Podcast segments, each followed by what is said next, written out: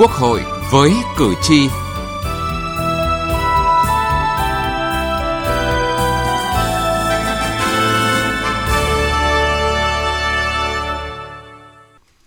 Thưa quý vị và các bạn, tại kỳ họp thứ hai Quốc hội khóa 15 đã biểu quyết thông qua các nghị quyết về một số cơ chế chính sách đặc thù phát triển các tỉnh thành phố gồm Hải Phòng, Nghệ An, Thanh Hóa, Thừa Thiên Huế. Theo nghị quyết này, các tỉnh thành phố được phân cấp phân quyền mạnh mẽ hơn, chủ động và linh hoạt quyết định các vấn đề liên quan đến nguồn lực đất đai, vốn, con người để phát huy thế mạnh của địa phương, phát triển kinh tế xã hội.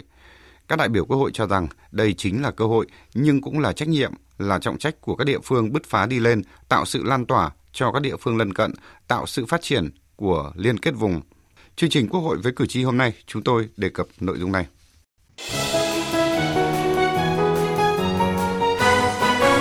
Cử tri lên tiếng.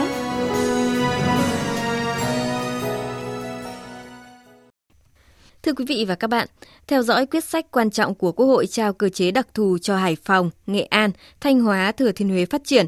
các cử tri khẳng định nghị quyết của Quốc hội là cơ sở pháp lý quan trọng để các địa phương này có thêm cơ hội điều kiện khẳng định mình. Song việc có khẳng định được hay không, có thực sự tạo đột phá hay không, phụ thuộc không nhỏ vào sự quyết tâm và hành động của chính các địa phương đó, ghi nhận của phóng viên Đài Tiếng Nói Việt Nam. Theo ông Phạm Hồng Điệp, Chủ tịch Hội đồng Quản trị Tổng Công ty Cổ phần Sinex, thành phố Hải Phòng, thì nghị quyết về cơ chế đặc thù cho thành phố sẽ giúp cho môi trường đầu tư kinh doanh thông thoáng hơn, thu hút những nhà đầu tư nước ngoài đến với thành phố Cảng. Việc mà Quốc hội thông qua về cái ờ, cơ chế đặc thù cho thành phố Hải Phòng thì sẽ giúp cho luồng đầu tư FDI hoặc các luồng đầu tư của các nhà đầu tư trong nước. Bởi vì thời gian là cơ hội. Chỉ cần cho doanh nghiệp thời gian và cơ chế thì cái nền kinh tế đất nước sẽ phát triển rất nhanh. Cùng chung nhận định này, ông Trần Anh Sơn, Phó Chủ tịch Hiệp hội Doanh nghiệp tỉnh Nghệ An nói. Quốc hội đã giao cho Hội đồng Nhân dân tỉnh một cái tỉnh tự quyết trong vấn đề điều chỉnh đất đai. Trước kia làm một cái thủ tục để xin thay đổi, chuyển đổi một cái mục đích thì phải trình đến thủ tướng thì rất nhiều bộ ngành liên quan, cho nên rất mất thời gian với doanh nghiệp cho doanh nghiệp thời gian, tức là cho doanh nghiệp tiền đây là một động lực rất tốt để cho cộng đồng doanh nghiệp chúng tôi cùng nhau phấn đấu để phát triển.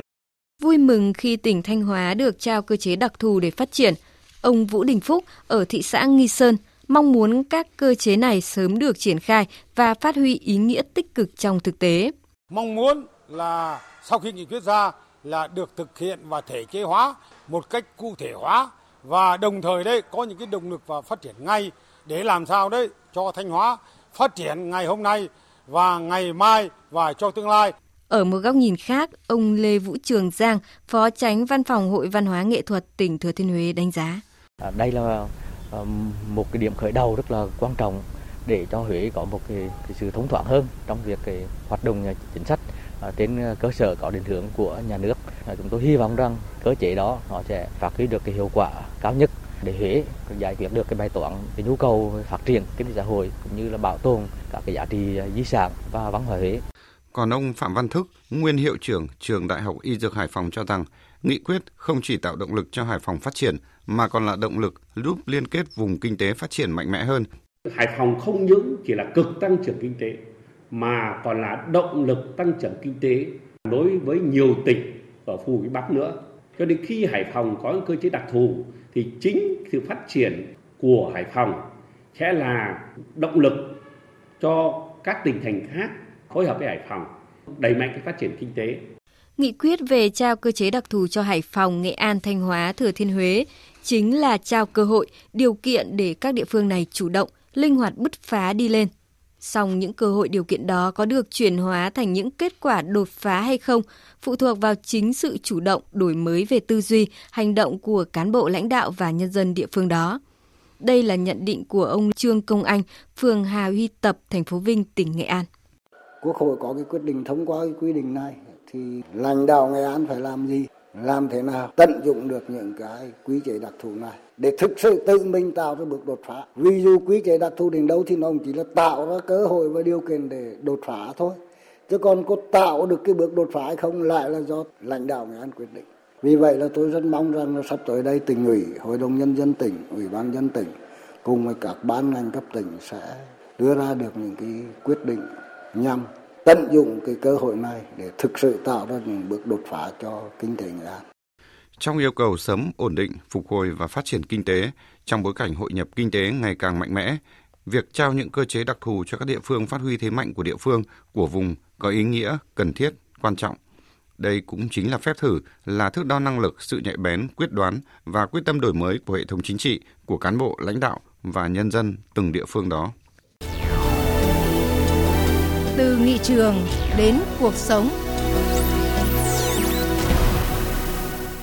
Thưa quý vị, thưa các bạn, việc ban hành nghị quyết về một số cơ chế chính sách đặc thù phát triển các tỉnh thành phố gồm Hải Phòng, Nghệ An, Thanh Hóa, Thừa Thiên Huế chính là việc trao những cơ hội khác biệt chưa có trong quy định pháp luật hiện hành nhằm trao động lực để các địa phương này bứt phá phát triển. Song các đại biểu Quốc hội đề nghị cần có đánh giá cụ thể tính hiệu quả sau một thời gian thực hiện nghị quyết, có sự giám sát kiểm tra để nghị quyết phát huy được ý nghĩa thực chất, tránh tình trạng lãng phí, thất thoát và lạm quyền. Theo nghị quyết, đối với Hải Phòng, thành phố được vay thông qua phát hành trái phiếu chính quyền địa phương, vay từ các tổ chức tài chính trong nước, các tổ chức khác trong nước và từ nguồn vay nước ngoài của chính phủ vay về cho thành phố vay lại, với tổng mức dư nợ vay không vượt quá 60% số thu ngân sách thành phố được hưởng theo phân cấp. Ngân sách thành phố được hưởng 100% số tăng thêm từ các khoản thu do việc điều chỉnh chính sách phí, lệ phí để đầu tư cơ sở hạ tầng kinh tế xã hội và các nhiệm vụ chi khác thuộc nhiệm vụ chi của ngân sách thành phố. Đối với tỉnh Nghệ An, được vay thông qua phát hành trái phiếu chính quyền địa phương, vay từ các tổ chức tài chính trong nước, các tổ chức khác trong nước và từ nguồn vay nước ngoài của chính phủ vay về cho tỉnh vay lại với tổng mức dư nợ vay không vượt quá 40% số thu ngân sách tỉnh được hưởng theo phân cấp. Với tỉnh Thanh Hóa, ngân sách tỉnh được hưởng 50% khoản tiền thu tiền sử dụng đất khi bán tài sản công gắn liền trên đất theo quy định của Luật Quản lý sử dụng tài sản công Ngân sách tỉnh Thanh Hóa được hưởng 100% số thu tăng thêm từ các khoản thu do việc điều chỉnh chính sách phí, lệ phí để đầu tư cơ sở hạ tầng kinh tế xã hội thuộc nhiệm vụ chi của ngân sách tỉnh. Với Thừa Thiên Huế, tỉnh được phân bổ thêm 45% số chi tính theo định mức dân số khi xây dựng định mức chi thường xuyên ngân sách nhà nước năm 2022 và trong thời gian thực hiện nghị quyết này. Đại biểu Nguyễn Thị Sửu, đoàn đại biểu Quốc hội tỉnh Thừa Thiên Huế cho rằng việc phân cấp, phân quyền về nguồn lực là cơ hội khơi thông cho địa phương trong việc quyết định và thực hiện chính sách phát triển kinh tế xã hội. Đây là nền tảng cơ bản, cũng chính là cái động lực thúc đẩy cho tỉnh Thừa Thiên Huế thực hiện thành công các chương trình kinh tế xã hội mang tính chiến lược không chỉ 5 năm mà cả 10 năm, 20 năm, 30 năm tới. Mọi cơ hội thì nó cũng sẽ đi đôi với thử, thử thách và cái sự khó khăn, thử thách cũng sẽ chính là cơ hội, có cái thời cơ còn theo đại biểu Mai Văn Hải, Phó trưởng đoàn đại biểu Quốc hội tỉnh Thanh Hóa, thì nghị quyết trao trọng trách của chính quyền địa phương trong việc thể chế hóa trong từng quyết sách cụ thể. Đối với Thanh Hóa thì phải tiếp tục triển khai tổ chức thực hiện tốt nghị quyết Đại hội Đảng bộ tỉnh à, lần thứ 19 cũng như là cái nghị quyết 58 của Bộ Chính trị. Mà trước mắt là cần phải xây dựng một kế hoạch rất là cụ thể để triển khai tổ chức thực hiện à, nghị quyết của Quốc hội về thí điểm một số cơ chế chính sách đặc thù cho sự phát triển của tỉnh Thanh Hóa.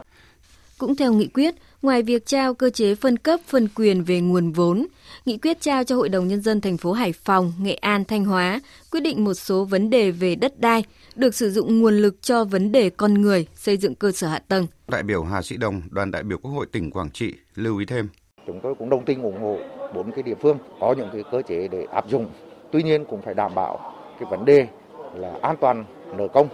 và không ảnh hưởng đến cái an ninh tài chính quốc gia và đặc biệt các cái nguồn thu về thuế các cái tài sản công cũng phải tuân thủ các cái quy định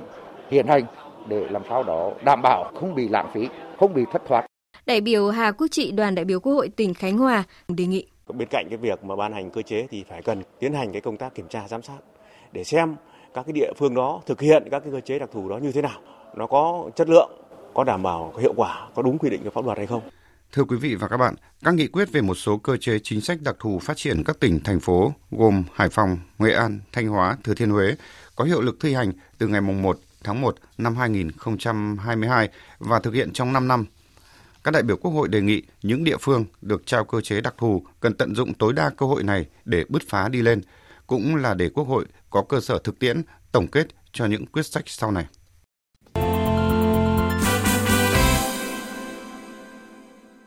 Thưa quý vị và các bạn, Dưới góc nhìn chuyên gia, việc trao cơ chế đặc thù cho một số địa phương phát triển, tạo động lực phát triển kinh tế vùng là đặc biệt cần thiết. Song trong quá trình thực hiện có một số vấn đề cần quan tâm. Về nội dung này, phóng viên Đài Tiếng Nói Việt Nam phỏng vấn bà Phạm Chi Lan, chuyên gia kinh tế. Mời quý vị và các bạn cùng nghe.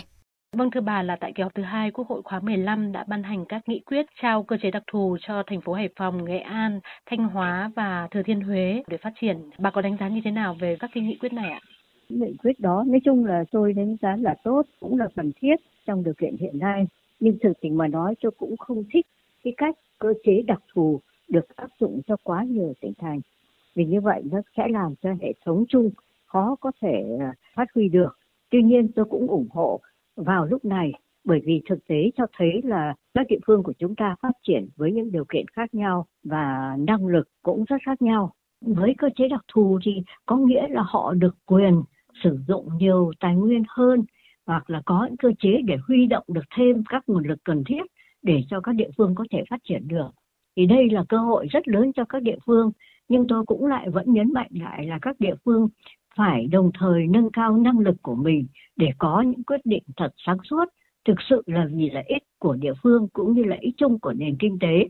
Hết sức tránh những cái thất thoát, những cái do yếu kém của mình hoặc là do không chịu lắng nghe người dân, lắng nghe tiếng nói phản biện của các chuyên gia trong các lĩnh vực khác nhau mà có những sai lầm trong quyết định bởi vì những sai lầm trong quyết định mà đã được trao cơ chế đặc thù như thế này thì có thể hệ quả của nó lớn hơn rất nhiều so với điều kiện bình thường.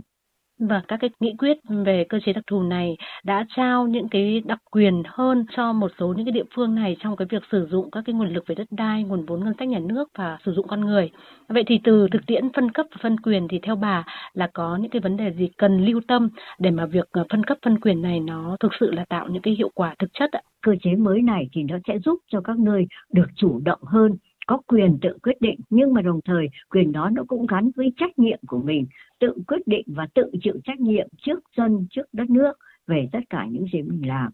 Và muốn như vậy, thực sự cũng phải tăng cái năng lực của mình để sử dụng và dám sử dụng những quyền lực của mình cho những công việc đích đáng nhất. Thậm chí cần thiết thì phải dám chấp nhận hy sinh để nếu có rủi ro thì tự mình chịu chứ không uh, vì những cái đắn no ngần ngại này khác mà không ra được những quyết định tốt cho sự phát triển của địa phương. Vâng thưa bà, có cơ chế rồi, nhưng mà đâu là cái yếu tố mà có ý nghĩa quyết định để mang lại bức tranh bứt phá hơn về mặt kinh tế xã hội cho các địa phương này và cho kinh tế xã hội của cả vùng hoặc là cả khu vực và của đất nước ạ? Tôi nghĩ trước hết nó vẫn là nhân tố con người, và đặc biệt là những người ở vị trí lãnh đạo, vị trí quyết định của các địa phương khi được trao quyền. Được trao quyền rồi thì vẫn phải chăm lo tiếp về cái nâng cao năng lực của mình để có thể sử dụng quyền lực đó được. Trong các cái khuyến nghị hoặc những đề xuất của các chuyên gia hoặc là của người dân chẳng hạn, nhưng để có một sự chọn lựa thông minh thì phải tăng cường năng lực của mình và vẫn phải biết lắng nghe. Tôi nghĩ cái đó là cái quan trọng nhất. Thứ hai nữa là có quyền rồi thì cũng phải chấp nhận cái sự giám sát quyền lực của mình để đảm bảo cho mình có thể có những quyết định đúng đắn. Đó là sự giám sát trước hết là của người dân ở chính địa phương mình bởi vì nói cho cùng thì có trao cho quyền sử dụng các nguồn lực như thế nào thì nguồn lực đó, về nguyên tắc nó vẫn thuộc về người dân. Người ta là những người đóng thuế, những người được hưởng kết quả cũng như chịu những hệ quả cuối cùng của các quyết định đó để chấp nhận sự giám sát kể cả của quốc hội hoặc của các cơ quan khác. Nhưng một điều cuối cùng nữa tôi rất mong, bởi vì chúng ta có các tỉnh với quy mô tương đối nhỏ so với các nơi khác ở trên thế giới cho nên là cái yêu cầu phát triển vùng ấy của Việt Nam hiện nay là vô cùng quan trọng và cần thiết. Thì rất cần phải có con mắt quan sát kể cả xung quanh mình và có cái tinh thần hợp tác liên kết với các tỉnh xung quanh để làm sao có một cái sự phân công hợp lý, phối hợp hợp lý giữa các tỉnh xung quanh với nhau để cùng nhau phát triển. Để tránh việc là mình làm nhưng mà làm những cái mình không thực sự có lợi thế so với một tỉnh bạn chẳng hạn để rồi là rốt cục là có thể được lợi cho mình lúc này nhưng nó lại cản trở sự phát triển của tỉnh bạn và nó làm giảm đi cái năng lực chung của cả vùng trong tương lai sau này. Vâng, xin trân trọng cảm ơn bà. Quý vị và các bạn thân mến, đến đây chúng tôi xin kết thúc chương trình Quốc hội với cử tri hôm nay. Cảm ơn quý vị và các bạn đã quan tâm theo dõi.